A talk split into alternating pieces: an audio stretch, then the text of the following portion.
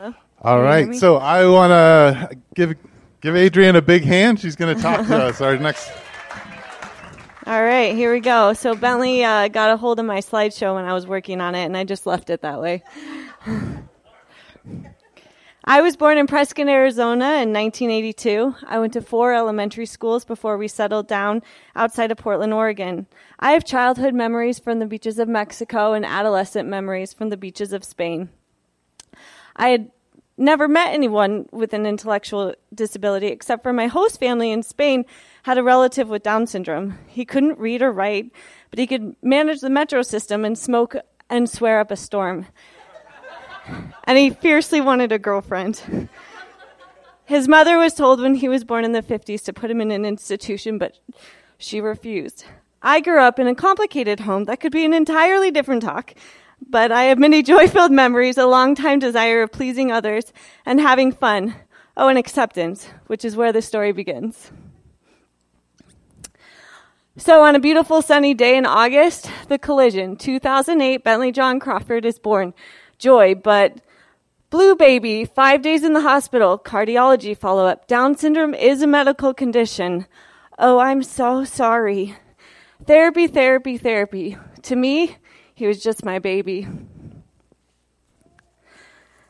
When Bentley was about two and a half years old, we lived in inner city Detroit and we were part of an inner city ministry that focused on relationships and community building. There were often churches from surrounding suburbs that came to serve and connect. One Saturday evening, we went to my dear friend Kelty's house for a dinner gathering. It was cold, there was snow on the ground, and I had Bentley bundled up to get out of the house, and Clayton was in tow as well. Neither one was walking. And as we were putting on our shoes in the room, a man from this other church approached me, and he told me about a little boy in their church who also had Down syndrome. And he said they changed his diet, they prayed for him, and with enthusiasm he said, and no more Down syndrome.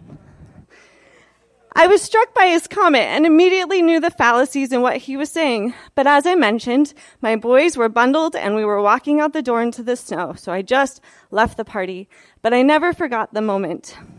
This type of interaction, a stranger telling me how to fix my broken son, didn't just start there. It started the day he was born and continues on even to today. So many have formulas for fixing my family, and it's in these myths, these misunderstandings, these views of my broken child that I have realized I must fight to tell the true story of my son, and not just my son, but the millions of others before him, now, and after him. My son has Down syndrome, which is a genetic condition that literally changed every cell in his body. We all have 46 chromosomes, 23 from our biological mothers and 23 from our biological fathers. These things determine things like gender, hair color, eye color, skin color, how tall we'll be, if we have a predisposition for things like diabetes, cancer, high blood pressure, addictions, etc. For my son, he has three copies on the 21st chromosome, which is why it's called trisomy 21. And the doctor who first described this collection was named John Downs. So that's why it's named that. Based on these facts, it is literally impossible to change the genetic makeup of my son. No prayers, no food diets, no witch doctor, nothing. He was born with it and he'll die with it. This incident happened when I was 28 years old, and I was still much forming my beliefs about God and disability. At this point in my spiritual journey, I had decided that I believed that Bentley was knit in my womb the same way that he had knit Clayton and later Lily. And I knew that Bentley would have a, un- a, a lifetime of unique needs, but I also knew that I was going to be okay. We're going to move into history. It's hard, and I'm going to fly through it. But I have access to resources if you would like to m- learn more thoroughly on your own time. We have to understand history to understand the present. The suggestion of this man didn't come from Ingrid, anger or hatred of my son, but it came from historical movements of the church and culture and from a belief that he is inherently and uniquely broken and needing to be fixed. To be like the rest of us, who are theologically broken, but somewhat whole and able to contribute to society. Prior to the arrival of Jesus, a man by the name of Aristotle created a law to prevent the rearing of deformed children.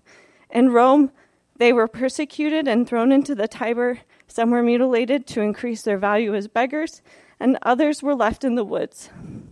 And as adults in Rome, they were used as court jesters and playthings. Jesus was revolutionary in his love. He had compassion on those with disabilities and he preached on their value. In the Middle Ages, the church began to speak out that they were children of a loving and caring God. The Roman Catholic Church prov- provided refuge, but the condi- conditions were custodial and many didn't survive. In the 1550s to 1600s, we have ships of fools and idiot cages. During the French Revolution, a common belief that one is worthy of dignity not because of wealth or status, because one is a human being.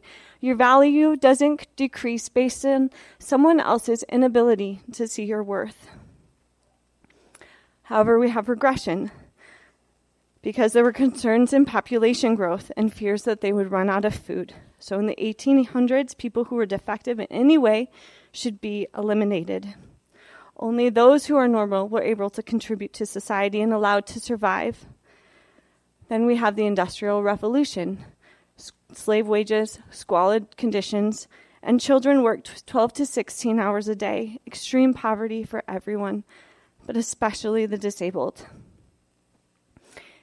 In 1850, Dorothy Dix advocated for better services for people with disabilities. She traveled to the United States and found 9,000 people with disabilities destitute of appropriate care and protection, bound with galling chains, bowed beneath fetters and heavy iron balls attached to drag chains, lacerated with ropes, scourged with rods, and the list goes on. So she helped prepare the way for institutions. In 1875, many states opened custodial institutions. This was the beginning of another dehuman, dehumanizing process. The new institutions did not interact with the community. They were located in rural areas away from the view of most people. And then in 1890, fear again. Anyone who looked or acted differently was feared. We had many immigrants entering this country, and they were and so with all the fear, they were seen as people who needed to be controlled, a menace to society. They were seen as criminals and they were sterilized. And this was a headline Some people are born to be a burden on the rest. In the 1936, million Jews died, and 100,000 people with disabilities were targeted and killed.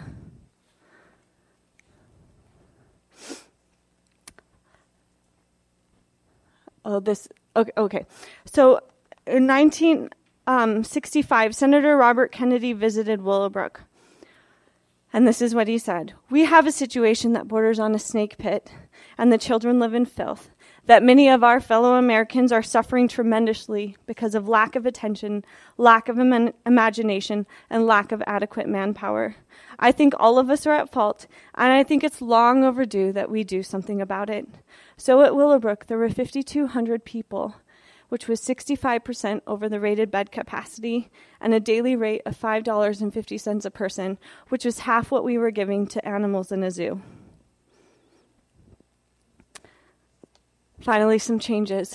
1974 Housing and Community Development Act, Brown versus Board of Education, Education for All, 1983 Voting Accessibility for the Elderly and Handicapped, 1988 Air Carrier Access Act, and then in 1990 the ADA clear and comprehensive national mandate for the elimination of discrimination against individuals with disabilities, employment, public services, public accommodations, telephone companies that serve the general public to also provide interstate and intrastate telecommunication relay services for persons who are deaf, hard of feeling, hearing, speech impairment, and required closed captioning of all public service announcements produced or pundit funded by a federal agency. And in 1991, the Civil Rights Act. So here's the thing that needs to be understood the educational system. Oh, wait, no. This is a quick slide about the day that Nella was born. Here we go, or a video. I started my 30s in a picturesque world. I had a supportive husband, a budding photography career, Saturday breakfasts with friends, and a daughter who proved every day that motherhood was rich and rewarding. The anticipation of our second daughter's birth reflected that theme a perfect pregnancy and the excitement of knowing I'd get to do it again, experience the miracle of birth and that moment, that euphoric moment of being handed my child and seeing her face to face for the first time. That moment came, but I never could have prepared myself for what followed. Hi, baby. Oh, hi. Is she okay? Yes, honey. She's shy. She's perfect. Her face is smashed. I knew the moment I first saw Nella that she was different. I knew she had Down syndrome, even though everyone else in the room smiled and snapped photos and told me everything was just fine. And my world collapsed as I held my new daughter. Moments that should have been sealed with joy and tears and elated happy birthdays. I was numb. I was grieving the loss of the child I had expected, while the child I welcomed looked into my eyes and begged me to love her. That was my defining moment. I wrote this story because I realized soon after Nella's birth that the unexpected in her life was really an opportunity, a challenge that would stretch my perspective and change me, and I wanted to remember it. All of it.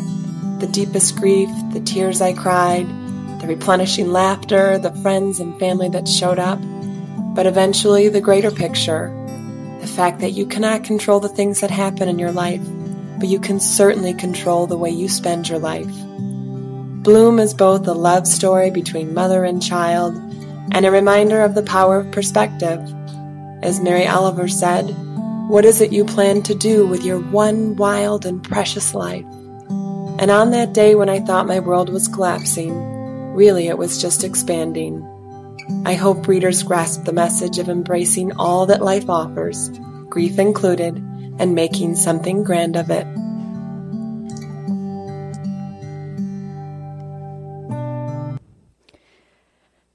So, why is the previous video so raw? And why do some of us identify so deeply with what she was saying? So, here's the thing that has to be understood the educational system, the medical system, the social service system, they're all based on deficits. I began reflecting on all the labels that have been given to my son, and I pulled up old reports and I realized you probably wouldn't believe me if I told you, so I took some screenshots. So, the first report was at two months old. He does not yet get hands to mouth and has decreased midline posture of head and arms. He does not yet get hands to mouth. He attends well to adult faces. Here um, it talks about him being at a, a nine month level and yet he's 12 months old.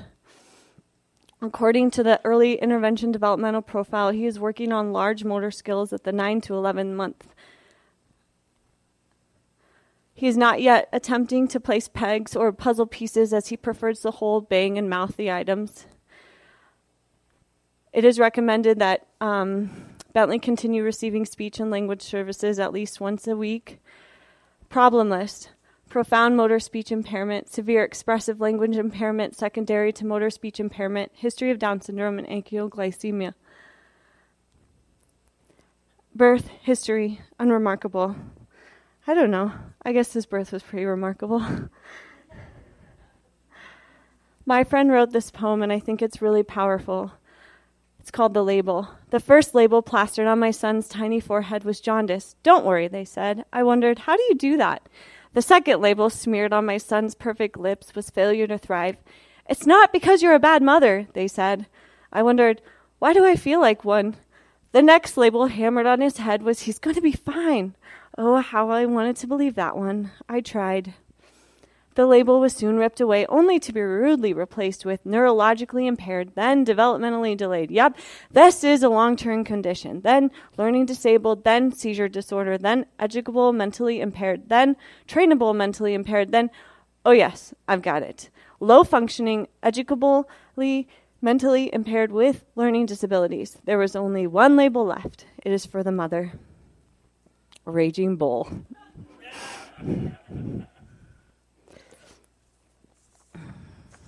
So here's the thing about deficits and labels. When we measure a person by what they aren't doing and label them with these seemingly meaningless words, we are left in a perpetual state of not really knowing a person. If I say to you, my son has Down syndrome, I mean, what does that really mean to you? Do you know someone with Down syndrome? Will you now compare my son to this person who, and they may or may not be anything alike? My son is a blonde haired, blue eyed, adventurous, and energetic 10 year old boy. He loves troll hunters and wildcats, cooking and playing Playmobiles. He likes hiking and bike riding, and he loves to put his head out the window on a cool day as we drive through town. He can't watch TV or real shows because of his severe empathy for people. He loves Taylor Swift, especially the song This Is Why We Can't Have Nice Things. He loves animals and he will make you laugh if you stick around long enough. Oh, and by the way, he also has Down syndrome. Lillian drew this picture and it says, My brother likes grapes and watermelon. She didn't have to say anything about his disability, about his diagnosis. A quick note about language. Don't say a Down's kid or an autistic kid. Do say a child with Down syndrome, a child with autism. The language is secondary and sometimes even unnecessary, to be honest. Don't say he is retarded. Do say he has an intellectual disability. Don't ask if he's high functioning or low functioning. First of all, what does that even mean?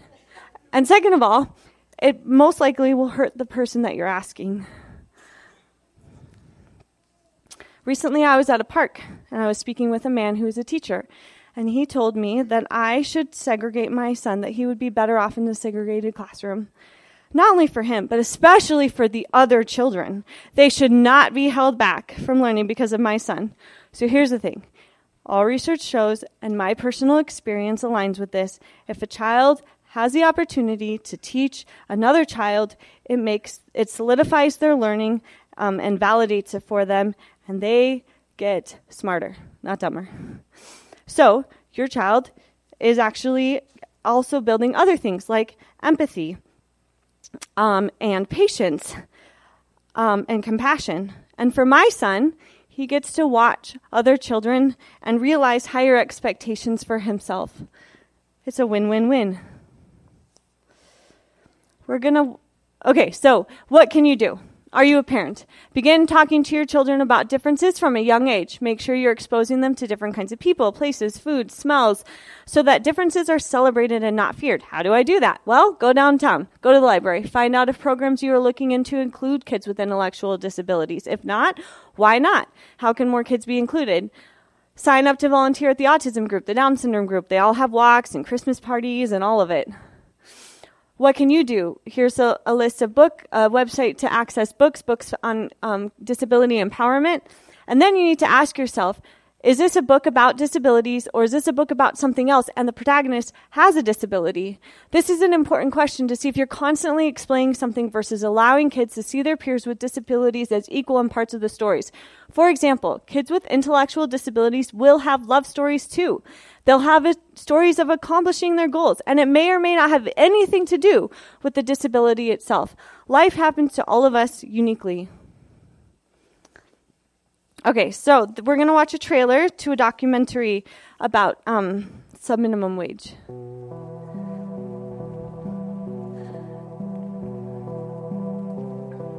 People with disabilities are not capable of working. That's the biggest lie I ever heard.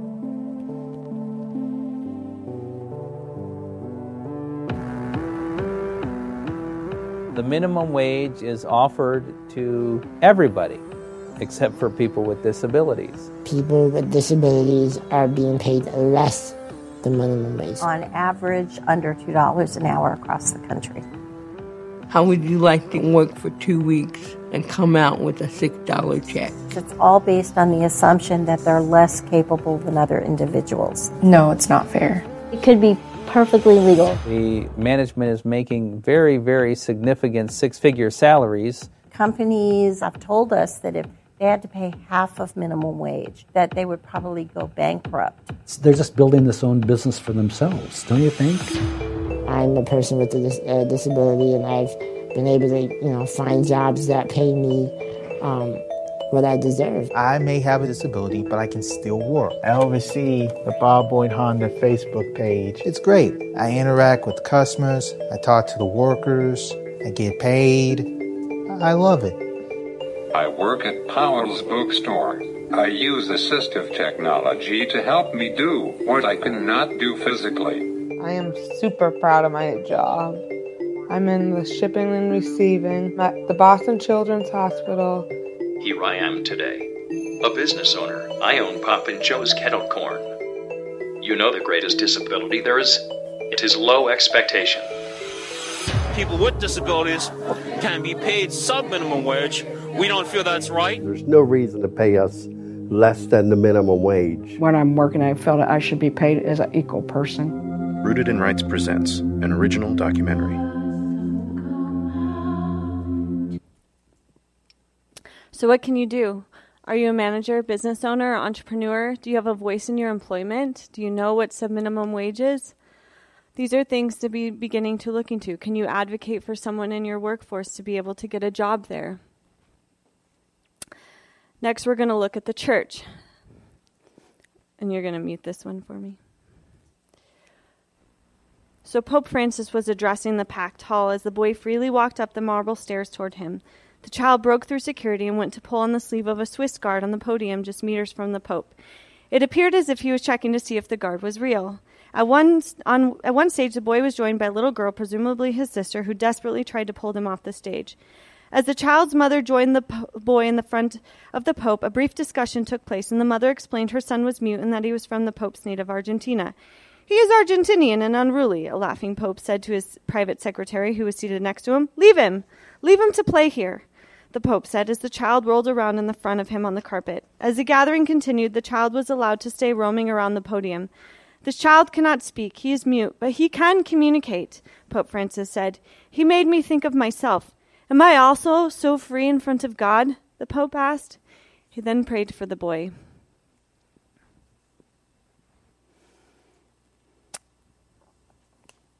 Are you part of a church? Do you have members with intellectual disabilities? Are you accommodating their needs, ideas?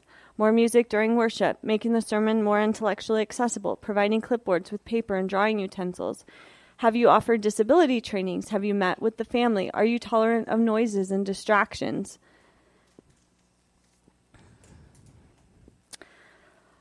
Our the video from the Pope is helpful in how we think of distractions.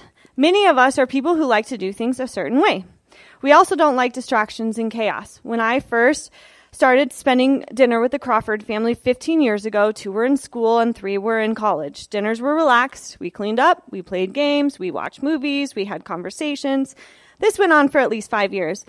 And then Bentley was born and we could still have adult conversations. And then maybe even with Clayton and Lily, we had adult per kid. Well, now there are two toddlers and three elementary kids. Our family celebrations are chaos. They're loud. The food is never right for the kids. Something always gets spilled. The piano is either being delicately played or pounded on by children. There are various expectations from the families um, on the children, and everybody wants to do something different. I had to go through some growing pains to come to grips that this is okay. This is family and this is love. When we welcome people with disabilities into the community, and to be frank, all people, we must be open to chaos. Our churches might now have talking babies during silent prayer or the groans of a person. Germs will be spread. Kids are loud. And everyone is trying to find their way. I think the thing I'm realizing more and more is that things don't have to be a certain way. Relaxing and leaning into Jesus and community will allow us to be more accepting and love. So, my challenge to you and to myself is to remember that we're in a grocery store or in a church or at a school and you see a child struggling, take a deep breath. Jesus reminds us to let the children come to him. He reminds us to be gracious to child and adult.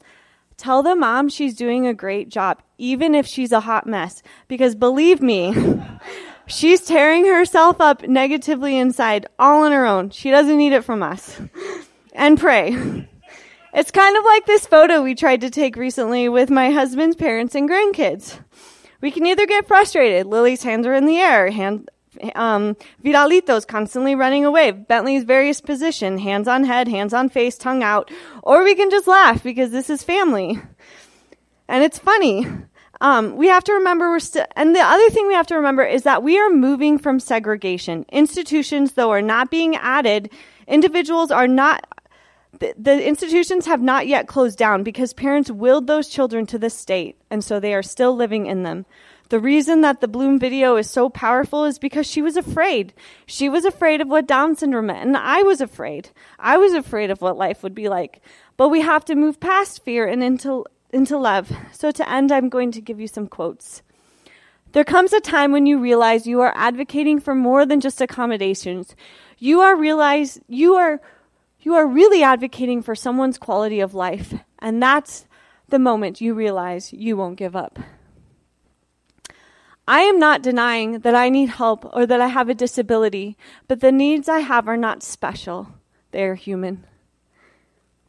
And finally, what makes us human is not in our mind, but our heart, not our ability to think, but in our ability to love. People with intellectual disabilities have been on the margins of society for far too long, and we are not past it. We are in it. There are hundreds and hundreds and hundreds of kids in the city of Tucson with disabilities who are home today. Many will stay home because the parents are overwhelmed. They don't have a wheelchair accessible vehicle. They don't want to deal with the stairs or have been repeatedly unwelcomed. The best thing that we can do is listen. Listen to the needs of the families in your congregations and communities. And don't, and don't just ask once, listen to the needs. Um, and don't just ask once, but observe, reflect, and engage. And remember, we come from a history of segregation. So it's easy to continue to think of segregation when you're starting a ministry. Oh, we're going to have this special needs ministry over here for people with special needs. No, you're going to create things in your churches that are welcoming for everyone because everyone should be included. Things should not be segregated. And to end, I'll add this story. About two years ago, Bentley started going up on Sundays when birthdays are announced at our church. So he stands up there, maybe announcing his age, maybe he's 42, we don't know. but it's a way that he is seen and heard by the congregation. It's special. He's now asking to help cook. We told him that he has to wait a couple years till he's a little bit older. But I got to tell you, he cooks at home and he makes the best egg burritos that you've ever had. So be ready. Thank you.